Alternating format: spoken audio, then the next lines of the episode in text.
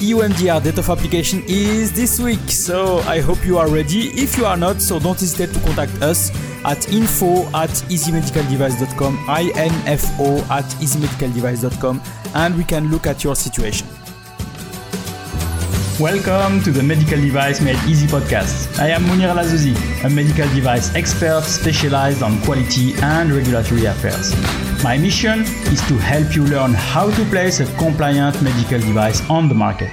For that, I'll share with you my experience and the one of others on this podcast. Are you ready for your dose of regulation and standard today? Okay, so let the show begin. Welcome to the Medical Device Made Easy podcast. Here is Monir El Azzouzi from easymedicaldevice.com. And today we will talk about MDR again because MDR is, we are close or we are already MDR. I don't know when the episode will be released, but um, if you are listening to that and we are already MDR, so today we'll talk mainly about uh, how companies are feeling about uh, EUMDR. And I have with me Catherine Higginson from Climedo, so marketing manager at Climedo. And Climedo has made last year a survey about EUMDR. And they made again a, a, survey this year. So last year we had episode 98 with uh, Catherine, and we talked about that. And she came again to uh, give us a follow up uh, about uh, the, the new survey that they have done. So, Catherine, welcome to the Medical Device Made Easy podcast. Hi, Monir. Thanks. It's good to be back. Great. So, um, as I've said, so you were here last year. We talked about that. It was really an interesting episode because we learned a lot of things about how, if I can say, the manufacturers were thinking about um, the EUMDR, what was their assumptions. There was also a lot of uh, uncertainty. Uh, there was a lot of things that were um, not clear for them. So um, the, the, the, first maybe thing that we, we will talk about is mainly a difference between, um, if I can say, the, the previous uh, survey and the new one. But before that, so for people that don't know you, maybe never had uh, seen the previous episode, so can you tell us more about you, who you are, and maybe a bit about uh, Climedo also? Mm-hmm, sure. Yeah. So my name's Catherine. Uh, I'm the marketing manager at Climedo Health. We're a software company from Munich, and we offer a platform for electronic data capture. So mostly clinical data capture, where we work with medical device companies and also pharmaceutical companies. So great. And so, um, Climedo, where are you located again?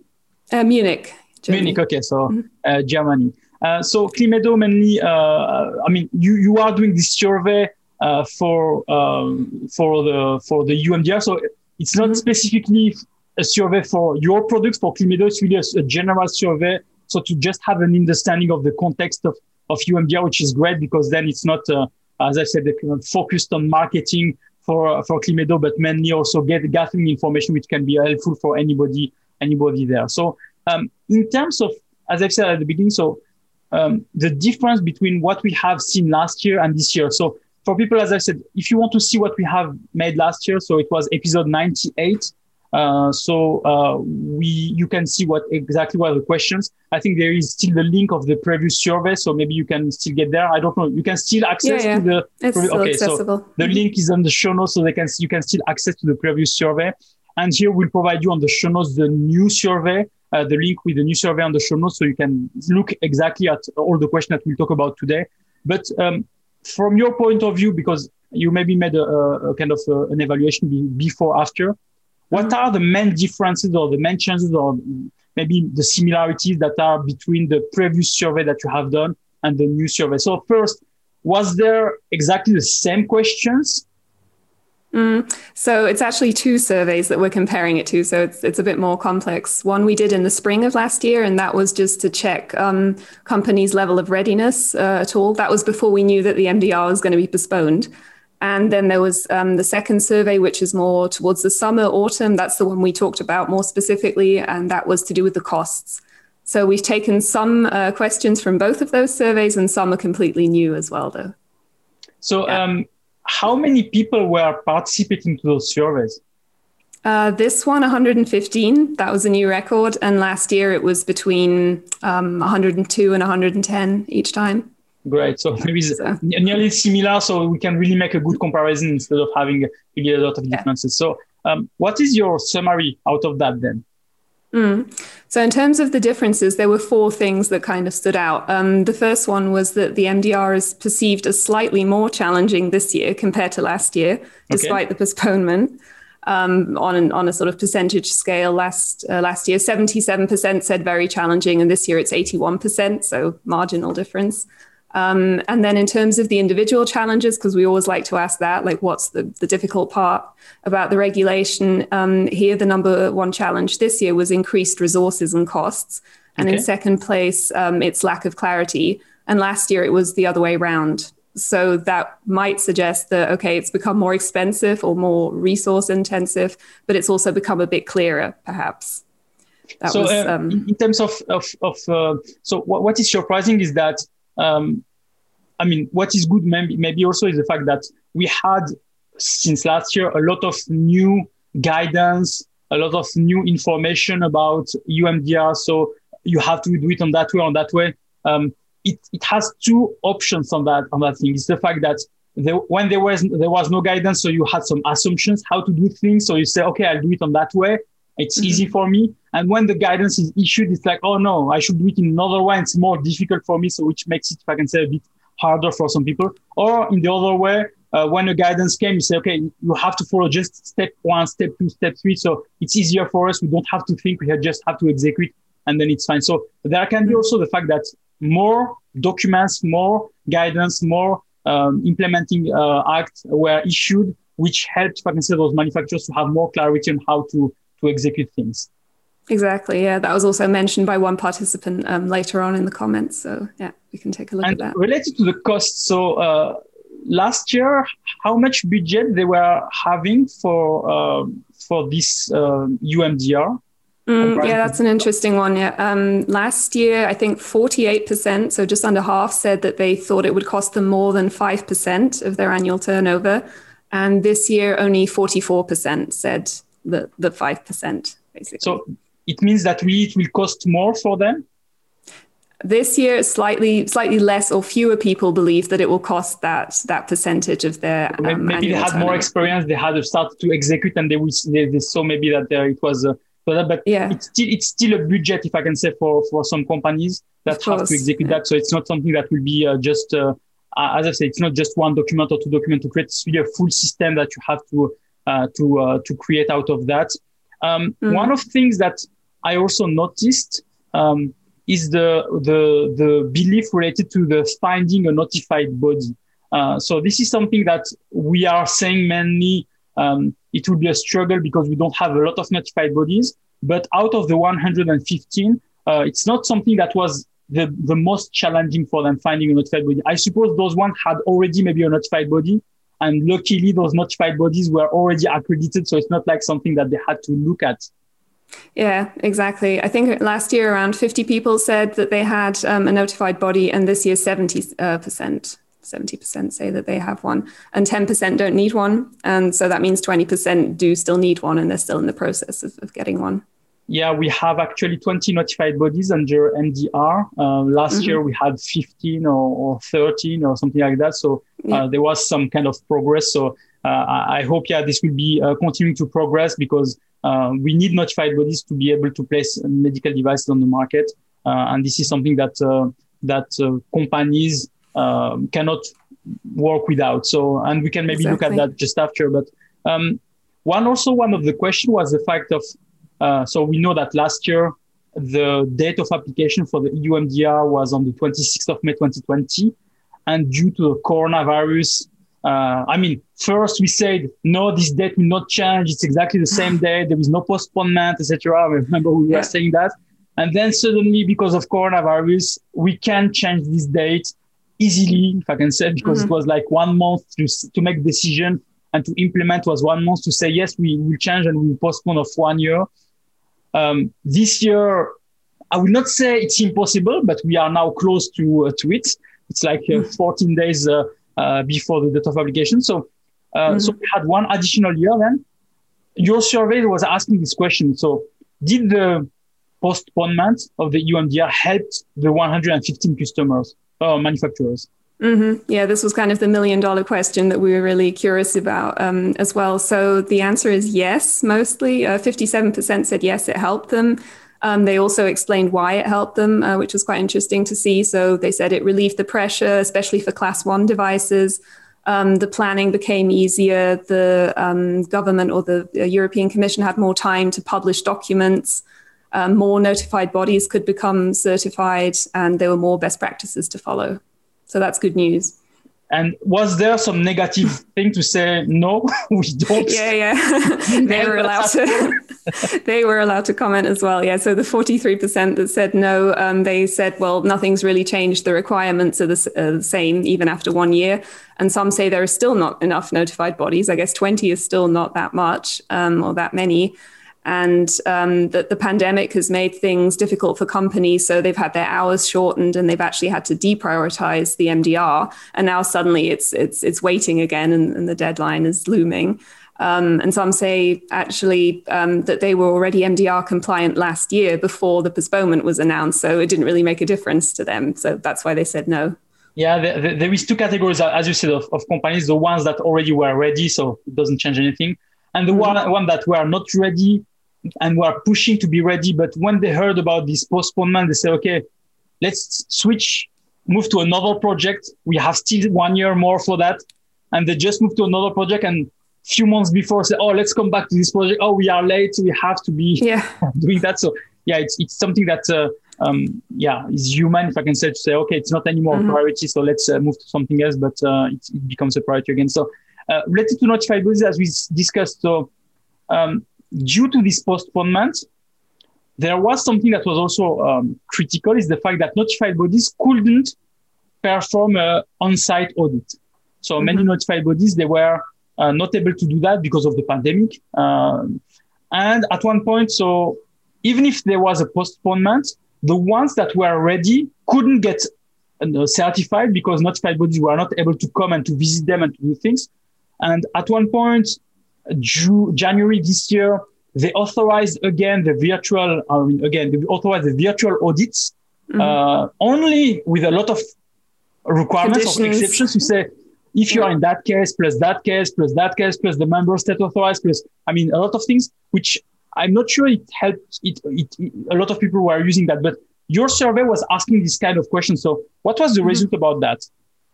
Yeah, so um, surprisingly, 60% said they had made use of virtual audits, which seemed like quite a lot to us, considering there are all these conditions you have to meet to get one. Um, but I guess it's also a good sign because lots of unimaginable things have become virtual now, uh, thanks to Corona, kind of. Um, 20% said no, they hadn't used them, and 20% weren't sure if their company had used it. And as we said, so there was also some not fair situation in these uh, virtual audits because some member states authorized that some notified bodies to use that. Some member states didn't authorize that. So it was like not fair for some customers because if they were with one notified body, it was fine for them. If they were mm-hmm. with another one, it was not fine for them, etc. So it's mm-hmm. something that uh, we didn't really uh, uh, appreciate in terms of, of, that. But yeah, I mean, it's uh, they, they have their proper uh, decision on that. Actually, I have no clue now uh, what is the situation because I, I don't know now if there are the, if there are a lot of virtual audits that are made. But uh, mm. something that is also a big problem is um, notified bodies. First, there is not a lot, and then they have difficulties to make on-site audits. So it's also something that uh, makes it uh, a difficult time for, for the manufacturers to get uh, uh, certified for for EUMDR. Um, yeah, definitely. We had also a section because, as I said, you are Climedo, so you are a software company that is capturing clinical data. So uh, you had also some question about that. So what was the mm-hmm. result for, for those type of questions here? Yeah, so we always like to know, you know, what kind of uh, tools are you using or methods are you using to capture clinical data, since that's a huge part of the MDR, especially in the post-market phase. Um, and here, unfortunately, there wasn't a huge difference compared to last year. So the majority is still relying on paper and Excel um, for their data capture, and around a third are using um, software for, for both years um, even though because then we also asked about the benefits of paper and Excel, and most companies said they see no benefits uh, in them, and uh, they're definitely not time saving or anything like that. And those who are using um, a software said uh, the, the biggest advantage is that it's practical in use and time saving and cost saving. So, of course, there is an initial investment you need to make in a software, um, but long term, it saves you a lot of administrative hassle um, and therefore also time and money. Um, and interestingly, we also asked what's the biggest challenge in general, like regardless of the system you're using um, for data capture. And here, the biggest challenge was the time required. Um, people also mentioned things like lack of qualified personnel or high costs, but time required was number one. Yeah, I, I think there will be a switch, if I can say, to digital um, software, digital products um, mm-hmm. anyway, because uh, we were doing that also with the quality management system to move from paper to um, e- EQMS or uh, electronic quality management system. So there will be a lot of those switch that will be done in uh, digital uh, things. But it's true that uh, the idea for companies that are new, it's easier for them to move to this kind of solutions than for mm-hmm. companies that were doing paper since a long time and then they have to convert all those documentation to digital. So to transfer that is like kind of yeah. a nightmare. I don't want to hire somebody else for that. It's uh, uh, time yeah, consuming. Yeah. Uh, let's continue like we were doing. So it's things like that. But at the end, and I think I had also other episodes with um, uh, with uh, digital uh, transformation. So where we said that yeah, we can save also some personal sense of save some time for for that. Um, okay, so um, out of that, so now of the survey, so there was also some great comment at the end. So what else was there at the end related to the EUMDR to uh, from from those uh, those manufacturers? Yeah, I mean, at the end, we also asked, what do you think are the advantages of the MDR? And the top advantages named were traceability and transparency, which I guess is the purpose of the MDR. So that's a good sign, um, along with safety. But unfortunately, one third also said they saw no benefits at all. We wanted to offer that as an option um, in the MDR. Uh, and then we also said, what would you like to see more from the European Commission? And here, three quarters said they want clearer guidelines. So even though we saw that maybe things have become a bit clearer after one year and there's more documents, they still want clear guidelines from the Commission. And uh, half also want professional support related to their area. And then other people named uh, training, more communication, more collaboration. And interestingly, very few wanted any financial support, which I guess has other implications once once you go into that um, area, despite it being financially very challenging. Yeah, uh, it's uh, it's um, it's if I can say, uh, a lot of a lot of um, people are, are, as you said, are, are, looking for some guidance for really clear guidelines because yeah, it's, there is also things that are not clear for even for for us. Uh, when we talk about clinical data, uh, because we talk mm-hmm. about that specifically. So, what is clinical data? What is in-house? what is yeah, what can be used for that? So, uh, how can I convince my a notified body that I have enough data for supporting the, the product. Um, one comment that I saw, if I can say there, is also that it's too much bureaucratic. Uh, mm-hmm. The EUMDR, the commission is not practice oriented. So meaning that mainly it's a lot of requirements which are not cannot be in place or cannot be easily implemented by some companies.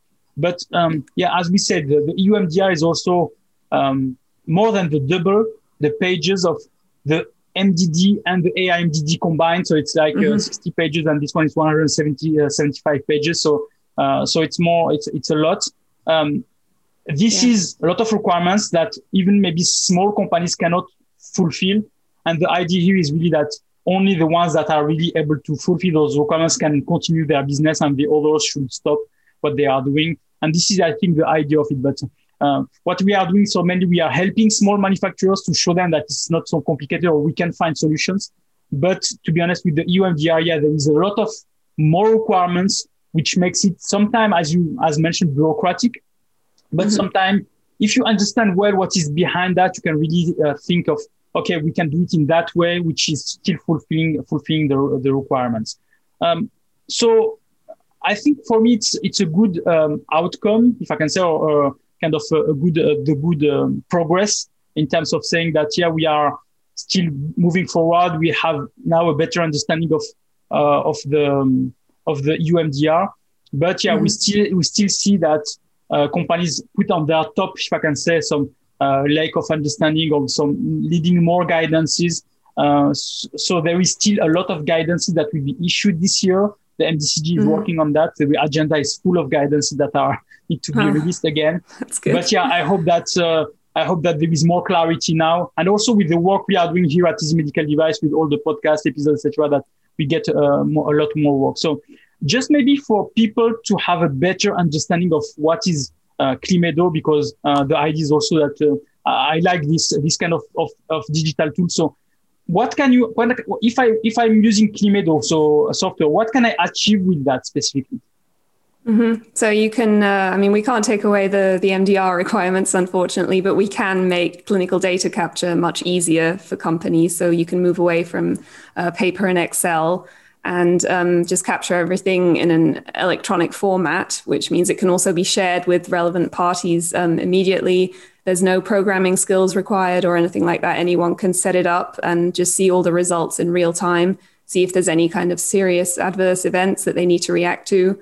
And it also makes things easier for patients and doctors or whoever is using the device. Um, so, for example, you can print a PMCF survey link as a QR code on your devices, and then um, the device users can you um, scan the QR code and give feedback right away via their phone instead of having to fill in a paper survey and, and post it and hope that somehow it makes it into the um, evaluation. So you just it just saves a lot of time and uh, hassle.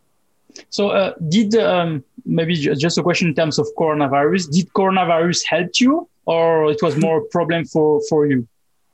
Yeah, I mean, at the beginning, right after the postponement was announced, a lot of companies kind of leant back a bit and said, no, we don't need that right now. Um, but then towards the end of last year, suddenly there was a lot more demand, and people realized that they can't manage anymore just with paper and Excel and that they need to move um, to a digital solution.